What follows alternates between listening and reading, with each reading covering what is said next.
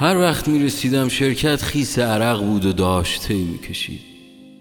قبل از آن هم چای را دم کرده بود. کم حرف می زد و زیاد کار می کرد. کار زیاد باعث می شد خلأ وضعیت جسمانی از جبران شود تا نکند اخراجش کنند. یک روز داشتم در راه پله شرکت با تلفن حرف می زدم که صدای داد و بیداد شنیدم. بدو رفتم به سمت درب خروجی که دیدم غلامرضا روی زمین نشست و سیگار میکشد و یک زن چادری هم کمی بالاتر روی پله ها ایستاده و دستش را روی صورت قرمز شده اش گذاشته. زن غلامرضا بود. چند باری هم دیده بودمش وقتی برای غلامرضا نهار می آورد. سیگارش را خاموش کرد و آمد سمت همسرش و جای سیلی که زده بود را نوازش میکرد. برگه ای را از روی زمین برداشت و در جیبش گذاشت و رفت سمت آسانسور.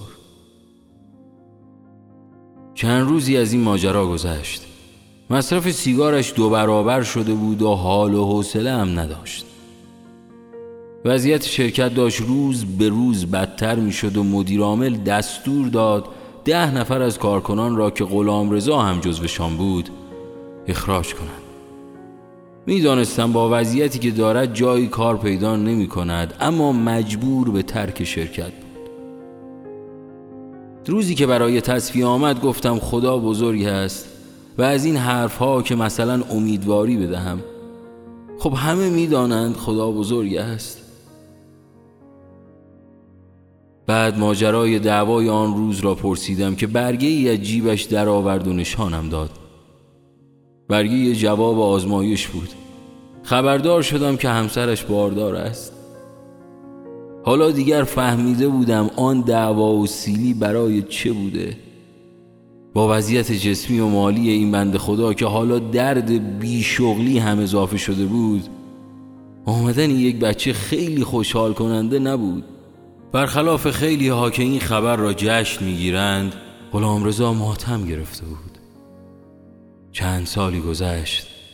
یک شب در مترو نشسته بودم که دیدم غلامرضا که حالا پیر و شکسته هم شده بود در حال دست فروشی است. خیلی خسته به نظر می رسید، اما سرحال جلوه می داد. رفتیم گوشه ای از ایستگاه نشستیم و کمی از احوالاتش پرسیدم. می گفت روزها در خانه های مردم کار می کند و شبها در مترو دست فروشی. تعطیل و غیر تعطیل هم نداشت. پنج صبح از پایین شهر می رفت تا بالای شهر رو ساعت دوازده شب هم بر می گشت خانه. با این همه خوشحال بود و می گفت هر چیزی که پسرم می خواهد برایش می خرم تا کیف کند. می گفت وقتی لباس مدرسه را می پوشد دلم برایش می رود. می گفت خدا رو شکر کاملا سالم است، اما یک بار هم به میان دوستانش نرفته بود که نکند پسرش از وضعیت او خجالت زده شود. می گفت خدا رو شکر. آن شب تا برسم خانه خیلی فکر کردم و برای غلامرضا، برای حال خسته و برق چشمانش، برای از خودگذشتگی هایش، برای خدا رو شکر گفتنش نامی جز پدر نیافتم. با صدای بی صدا مثل کو بلند، مثل خواب کوتاه، یه مرد بود یه من.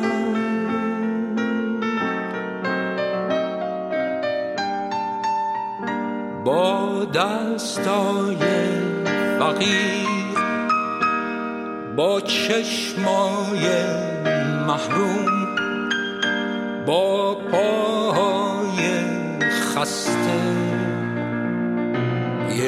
من بود یه من.